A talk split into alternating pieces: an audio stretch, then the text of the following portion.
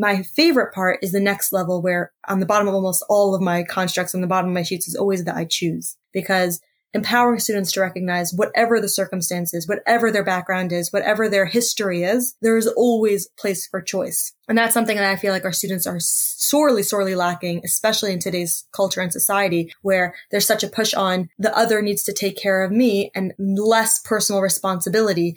Welcome to the School Behaviour Secrets podcast. I'm your host, Simon Corrigan. My co host is Emma Shackleton, and we're obsessed with helping teachers, school leaders, parents, and of course, students when classroom behaviour gets in the way of success. We're going to share the tried and tested secrets to classroom management, behavioural special needs, whole school strategy, and more, all with the aim of helping your students reach their true potential. Plus, we'll be letting you eavesdrop on our conversations with thought leaders from around the world, so you'll get to hear the latest evidence based strategies before anyone else. This is the School Behaviour Secrets Podcast. Hi there, my name's Simon Corrigan, and welcome to this week's episode of School Behaviour Secrets. And I should warn you, if you're not listening carefully to this week's episode, I will keep you back after the podcast until you've paid attention and learned the material. Remember, it's your own time you're wasting. I'm joined this week by my knowledgeable co host, Emma Shackleton, who I'm sure never got kept in at playtime. Hi, Emma. Hi, Simon. I did actually, but maybe we'll save that story for another day. Maybe. Emma, before we get to this week's interview, I just wanted to ask you a question. Now, according to a survey of 7,000 Australians, what five qualities did both men and women consider important qualities for sexual attraction in a partner? Okay, I'm not quite sure where we're going with this, but I trust you. I think top five qualities for sexual attraction in a partner. Well, in no particular order, let's guess good sense of humor, looks, age, maybe, how kind they are, and maybe honesty or trustworthiness. Okay, interesting answers. We've certainly got an insight into your psyche.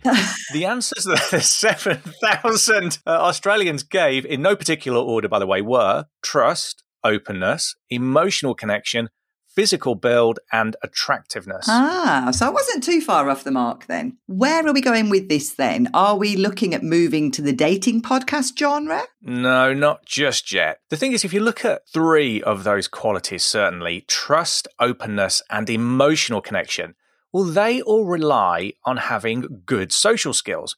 Good social skills are essential to form any kind of relationship, including friendships and social skills are the focus of my interview today with Miriam Campbell, who is an expert on supporting students with their social and emotional learning in school. Ah, uh, okay, I get it. We're focusing on social skills development. Well, I'm glad that's safer ground. Just before we play that interview, can I ask our listeners to do a quick favour, please? Small actions can have a big ripple effect. So if you're finding the information that you hear in our podcast helpful or useful, please consider sharing with a couple of your friends or colleagues in education. That way, you'll be helping us on our mission to reach other like minded individuals who want to do their very best for the kids that they work with. And that is bound to make you feel all warm and fuzzy inside. So now, here's Simon's interview with Miriam Campbell.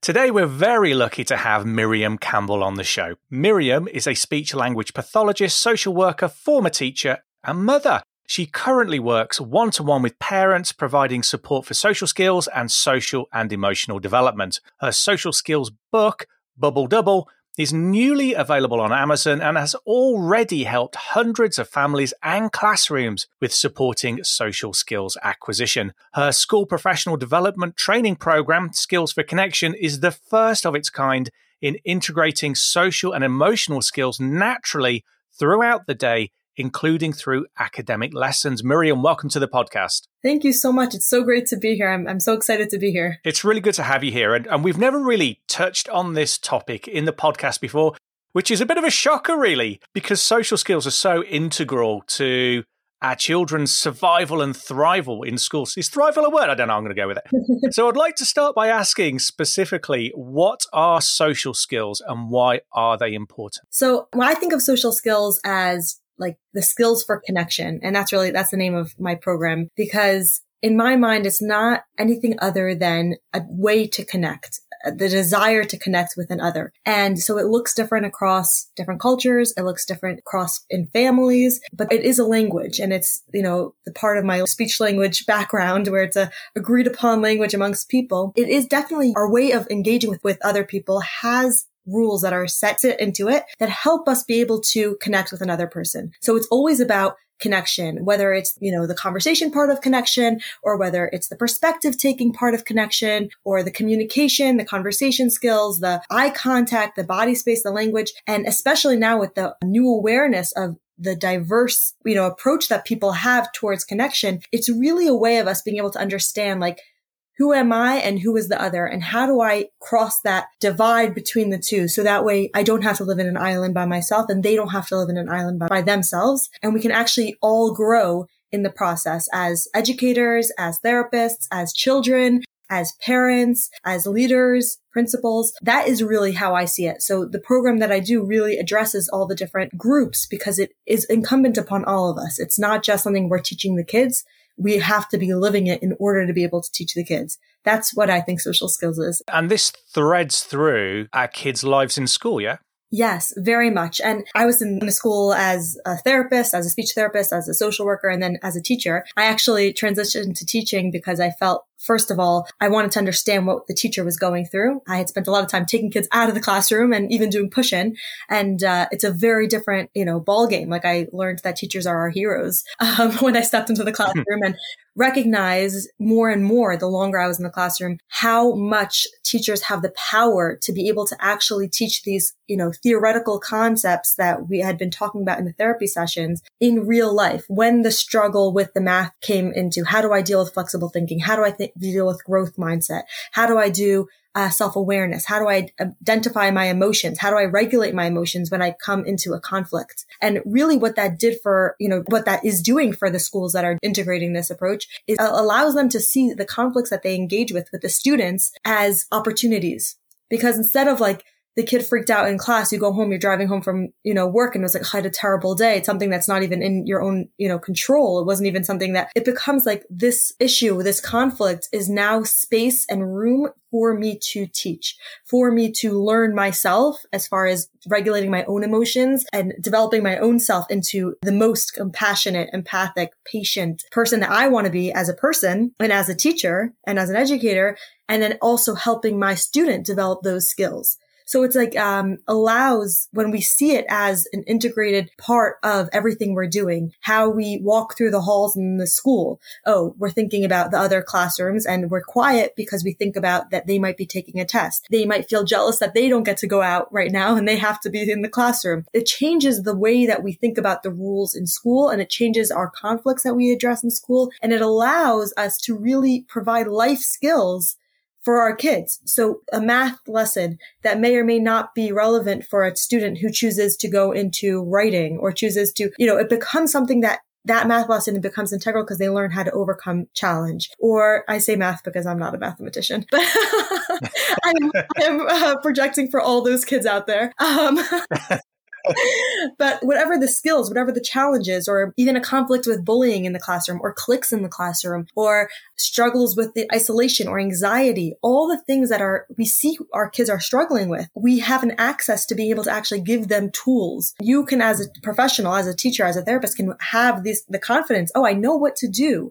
I know what I would want to grow in myself when my student is, you know, melting and tantruming, and how to address the rest of the classroom. And it just allows for us when we see ourselves as developing skills for connection throughout the day as teachers, as, as the staff, as the adults in our kids' lives, it, it changes the whole thing. Everything is an opportunity. It's all, you know, learning and it's all growing and it's beautiful and exciting. And the energy that people have of, I feel burnt out from this becomes, okay, this is what my student is dealing with. Even uh, I, I hear all the time about like, you know, the learning loss from COVID.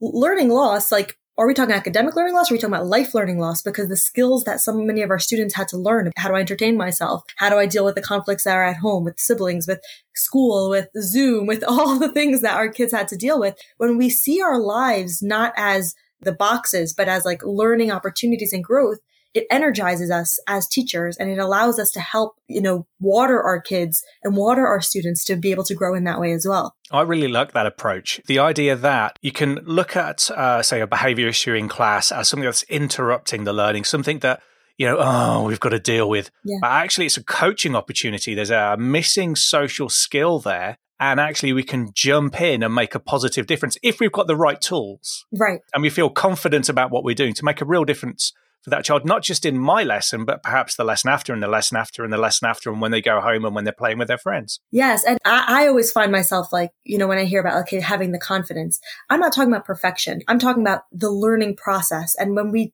see ourselves in that process of learning, when we see ourselves like, oh, I actually didn't know what to respond when the student XYZ, or I felt my blood boiling and I felt my face turn red and I felt myself losing it. That honesty to be able to be part of the process of developing our own skills as educators. Like I screamed at that student. I, you know, flipped out at that student. Being able to be honest with our own process of, I don't have a skill in this, or I'm working on a skill in this is also part of that process. Just like we want our students to be able to see themselves on a lifelong, you know, trajectory of growth and development and, you know, progression. We see ourselves as that as educators. Oh, I don't know how to deal with the student that is having a very difficult, you know, difficult time focusing and it's disruptive to the students around them. Okay. Let me be honest with that. Let me reflect and develop those skills. Why do you think some children seem to learn these social skills easily and naturally, while others find it more difficult? That is the million dollar question that everyone, all the scientists are asking. You know, why are there so many more definitions of ADHD, of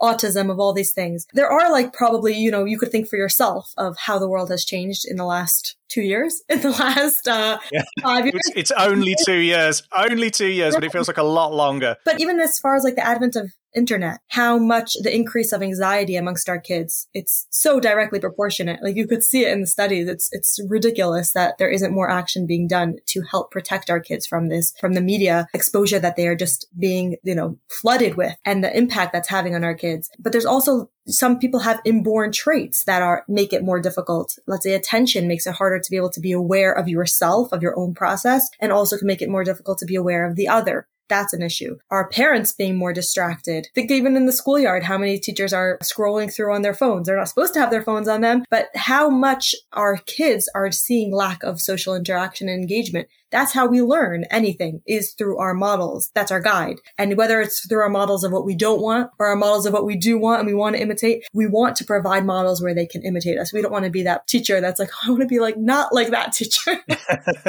and them learning through the no. We want them to learn through yes. But there's so many um, components of the pieces that cause it to be challenging for our kids nowadays. What kinds of behaviors might we see in the classroom that result from difficulties with social skills? What are the telltale signs as an adult teaching and watching my kids in the classroom? That is such a good question. I would say everything. How's that? Meaning, like, when you think about, let's say, a child that's struggling with anxiety or flexible thinking, for example, what is underlying that? You know, a child who struggles with flexible thinking very often has difficulty with their environment and doesn't understand their environment, which might be a cognitive skill of sequencing or cause and effect. So they don't understand the randomness that is their patterns of their life, that they don't really see the patterns. So they are very inflexible with they must have this marker, or you said we were going to go to the gym on this day. Um, they're very inflexible. That can be sharing or telling of an underlying skill. Uh, difficulty with perspective taking. So a kid that's really like having a hard time, like uh, having things done their way. They need it to be their way. Or somebody who is struggling with bullying, or a student who's struggling with being bullied, or reg- emotional regulation. Like I could go on and on and on.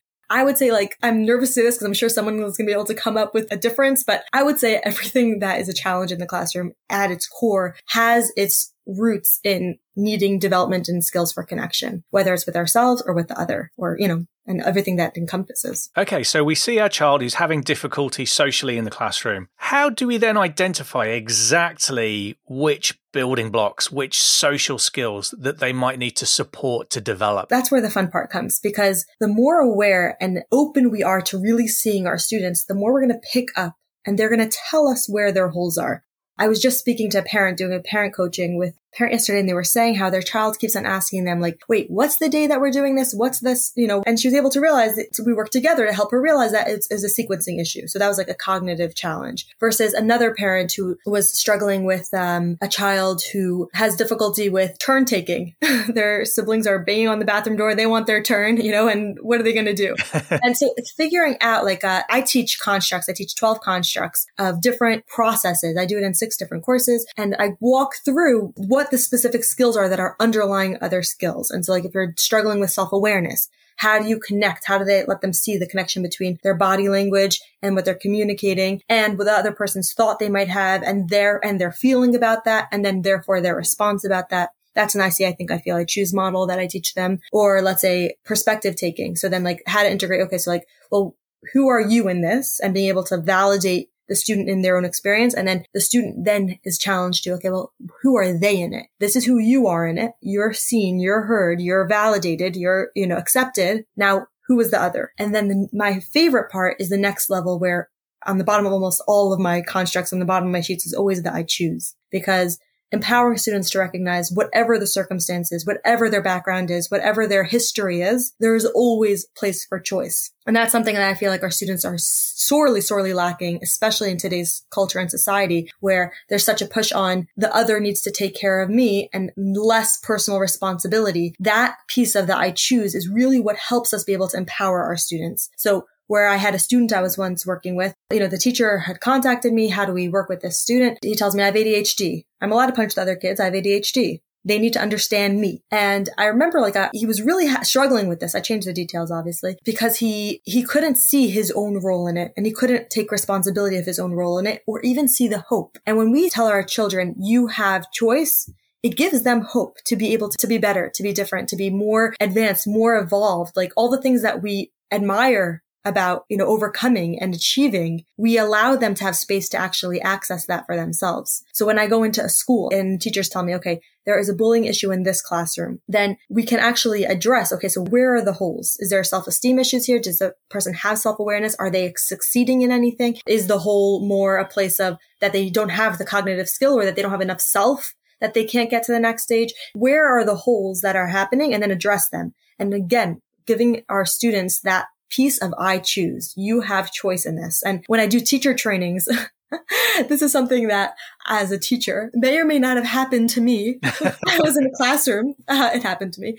and I'm in the middle of teaching and I had a very, you know, as everyone does, students of all different ranges. And I had my student go to the back of the classroom, one of them, and shut the light off in the middle of my lesson. Now, I was in a school where I did not have support to be able to send a student out for being disruptive. The student either was with me or they were outside by themselves in the hallway. There was no, you know, school social worker or anybody to help support this teacher me. And so I had to like think about my choices. So like thinking through, let's say my construct of the I see, I think, I feel, I choose. Okay. I see my, you know, the lights off.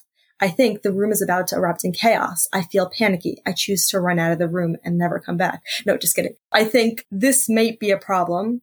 I feel concerned. I choose to take a deep breath.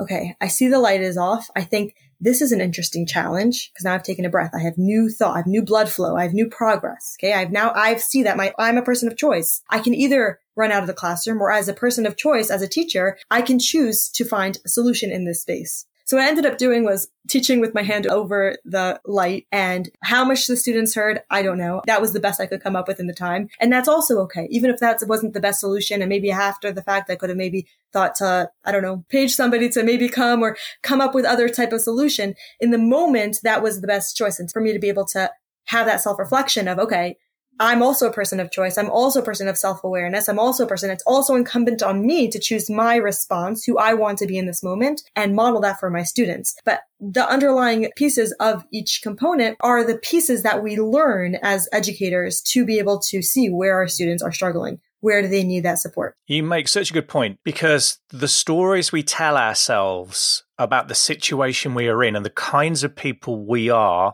kind of dictate our response then. So you gave the example of a student. If you tell yourself the story that I cannot succeed in this situation and I can only succeed if everyone helps me and I have no choice, then that kind of writes what's going to happen next, really. And it's probably going to be negative. As an adult, if we're struggling to teach a class, if we tell ourselves the story, I cannot cope in this situation, I need to run away, then that's probably what will happen, or we'll have a terrible afternoon. But if we rewrite that story consciously and say, well, there is something I can do here, it might not be perfect, it's not going to be a brilliant afternoon, but actually, I have got what it takes to cope in this situation. That reframing is really powerful, isn't it? Yeah, it's very powerful. And to me, people have a hard time with this uh, distinction because if I, everyone should accept me the way I am, and that means like I'm in the right, then I can't really make any mistakes.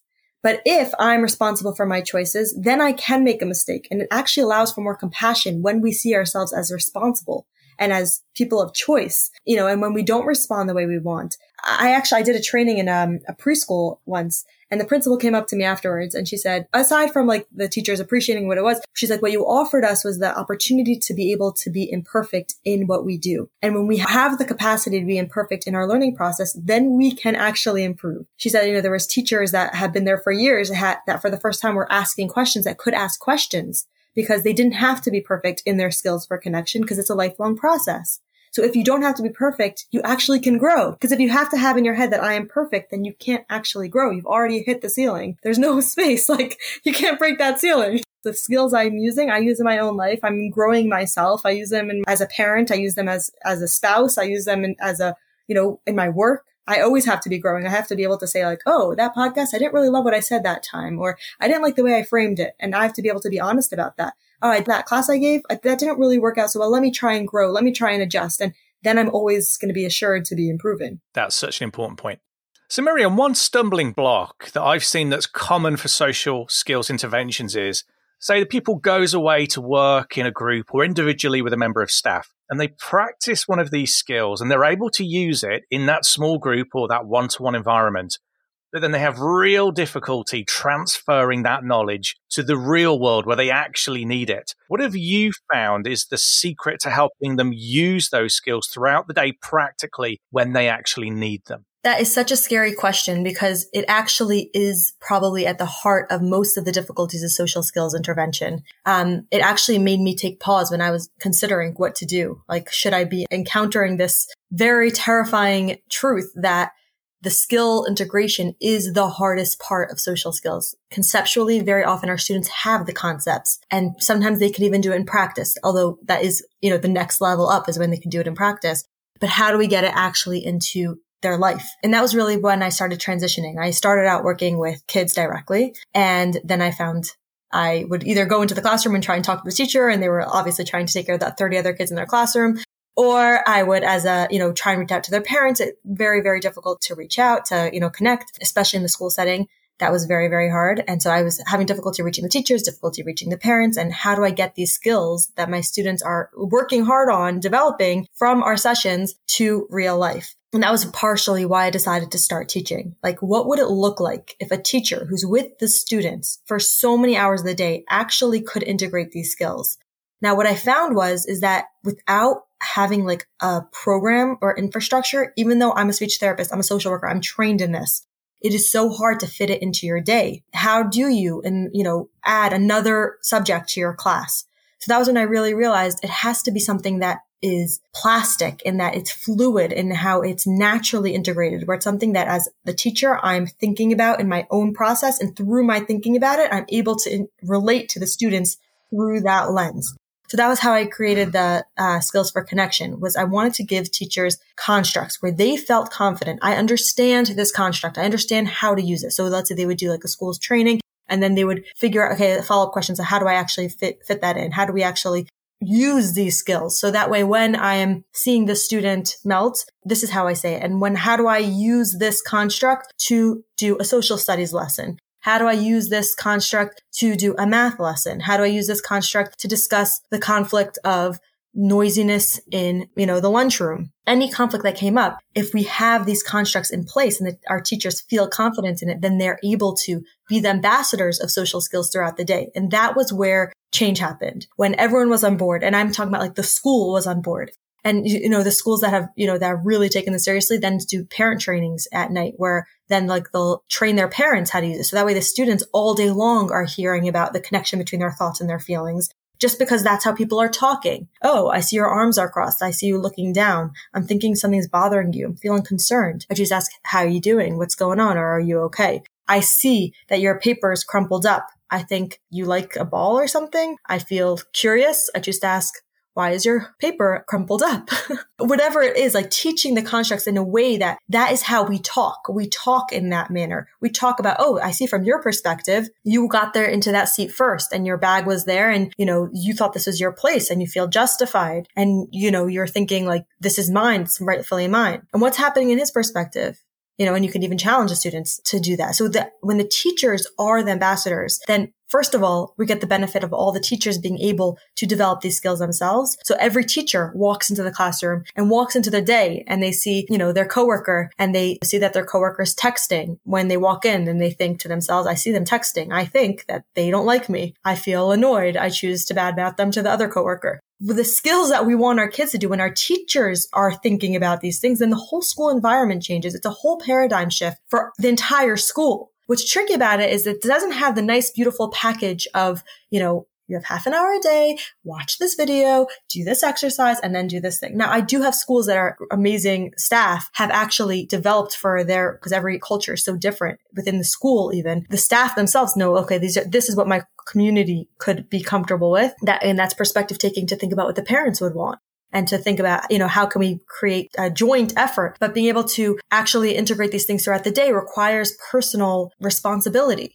where, okay, so then I'm writing down, uh, my goal is, let's say I want to use three constructs today. My plan is to use it with this thing, this thing, and this thing. But I have flexibility because once I know the constructs and this issue comes up, I know how to apply it. Or after the fact, I know that I failed in this or I messed up or now, okay, now how I want to learn from that situation. And now I can use the construct there. So it's something that because it's actually real, then it doesn't come in a nice bow as nothing that's real does. you know? it sounds like we have a lot of school leaders listening to this show, head teachers, deputies, assistant heads, that kind of thing. And by the sound of what you're saying is to get the most out of this, we need to be threading this out throughout the school day, throughout the range of lessons that our kids experience. And as school leaders, what we need to do is provide the structure that makes it easier for our staff to be able to implement on the classroom day after day after day. Yes, and it, and it even can be fun. Like I have a school that has like a competition. Like how many I see, I think I feel choose did you get into your classes today? And like part of their lesson is which construct are you teaching during this lesson? You're teaching a Civil War session. Sorry, I'm from the States. Um, when we teach the lessons, we teach it through the concept of perspective taking. When we talk about problem solving as one of the constructs and we talk about like, what do you think they could have done? You know, that was what happened. The war is what happened. What could have been done? Let's brainstorm. Let's try and think about their perspective. Let's come up with a brainstorm of all the things that were bothering them. Now let's come up with a brainstorm of possible solutions. Okay, now will that would that have settled their problem? And teaching them the actual skills that we want them to deal with when they deal with a bully in the lunchroom, when they deal with the conflict of who's sitting in the whose seat, or whatever the components are that are the real things that happen in life. How can we give them those skills? And we think about that, like as educators, like how can we use these situations as opportunities? How can we use the classroom as space to be able to do this. And it's fun. It's, it really is. It changes the dynamic from being one of stress to being one of opportunity and choice and possibilities. We've been talking, and I think we've only just scratched the surface of this topic. If you're a teacher or a parent listening to this podcast, what's the first step you can take today to start helping your pupils with their social skills? Well, of course, you should definitely email me for a free demo. That's for sure. Miriam at skillsforconnection.com. But aside from that, what every person can do right this moment is being able to acknowledge for themselves that they are also part of this journey. Where I, as a parent, and part of this journey. I am a teacher of part of this journey. This isn't a kid's problem. This isn't a student's problem. This isn't a corona problem. This isn't a, you know, 2022 problem. This is a here we have in front of us our lives and the lives of all the people that we can impact. And we are all part of this journey. It's not, oh, that kid has this diagnosis. It's I am struggling with perspective taking because I am having a hard time relating to this student. That's on me. Now that doesn't therefore mean the student can't grow or that we don't have hope for the student, but that's good for me to take responsibility. Okay. I see that I have a place for, for me to grow in this. How can I explore? What can I brainstorm? What can I, you know, that's a different construct that I teach about. How can I see this as an evolving process that I too am part of and I too am responsible for? That's what I would say today you could do, this next minute you can do. How can I relate to my spouse? How can I relate to my coworker? How can I relate to my employees, my employer, my students, the, you know, superintendent, the person at the front desk, everyone. It's all in all of us. And it's exciting because we all can grow in it. And how can our listeners find out more about your website? I know you've said to email you, but you've got other resources. You've got a book on Amazon. Can you tell us how to get a hold of those? So I do cohorts and you can check out any of my cohorts on skills4connection.com. I'm on Instagram, skills for the number four connection. And I you know, routinely put out like social uh, emotional regulation. I just did a series on that. You again the free demo, which helps you know see what a construct could look like. I do free consults uh, because I am so excited to share this with everybody. And um, I have a WhatsApp group for parents and a WhatsApp different WhatsApp group for the professionals. That obviously, though, we all are part of this, but you know, just there's different questions that come up when you're dealing with the classroom than when you're dealing with your child at home. And yeah, and Bubble Double is available. That's my book on Amazon that uh, really talks through and spells out different skills of social skills and also allows it to be something that is playful and wonderful and exciting and bubbles, you know. Who doesn't love bubbles? Miriam, last of all, we ask this of all our guests. Who is the key figure that's influenced you or what is the key book that you've read that's had the biggest impact on your approach to working with kids? Um, influenced me, I would say my parents. And I would say that they are role models of people who are always growing. I have eight siblings and even when the youngest was in school, my parents would still, you know, be learning about parenting and they had tons of experience. And that really showed me that we're never finished growing and we never have to be, you know, stuck with any place we are. We always can get way beyond and way more connected and way more expansive. And just, I would say they're the ones that uh, have influenced me the most. Miriam Campbell, it's been a pleasure. I've learned a lot, certainly. Thank you for being on the show. My pleasure. Thank you so much for having me. It's been so great. Thank you. Ah, really interesting to hear Miriam talk there, especially about how social skills underpin so much of our students' success in schools, with friendships as well as succeeding with their academic work. Yeah, completely. They're so important. And I put links to Miriam's website and book in the episode description. And of course, there's a whole number of reasons why a child might have difficulty with their social skills, and we've got a free download that could help. It's called the SEND Handbook. It's newly updated and we've written it to help you to link behaviours that you see in the classroom with underlying conditions such as autism, ADHD, and trauma. The idea isn't for teachers to try and make a diagnosis because that's the role of medical practitioners but to help educators start making connections between behaviors they see in the classroom and possible underlying needs. So we can start getting help from the right professionals and get early intervention strategies in place. The handbook also gives you a wealth of fact sheets full of useful information about seven underlying conditions, including FASD, PDA, and ODD. It's a completely free download visit beaconschoolsupport.co.uk, click on the free resources tab, and you'll see the SEND handbook available to download for free from the top of the page. We'll also drop a direct link in the episode description. And finally, if you found today's episode interesting or valuable, don't forget to open up your podcast app and hit the subscribe button if you haven't done already. This will tell your app to automatically download every episode as it's released so you never miss a thing. It's like Series Link from your telly, but for podcasts. And subscribing will make you feel as happy as a squirrel who's just stumbled across a particularly large pile of nuts. Now that's happiness. On that note, Thank you for listening. We hope you have a brilliant week and we look forward to seeing you next time on School Behaviour Secrets. Bye for now. Bye.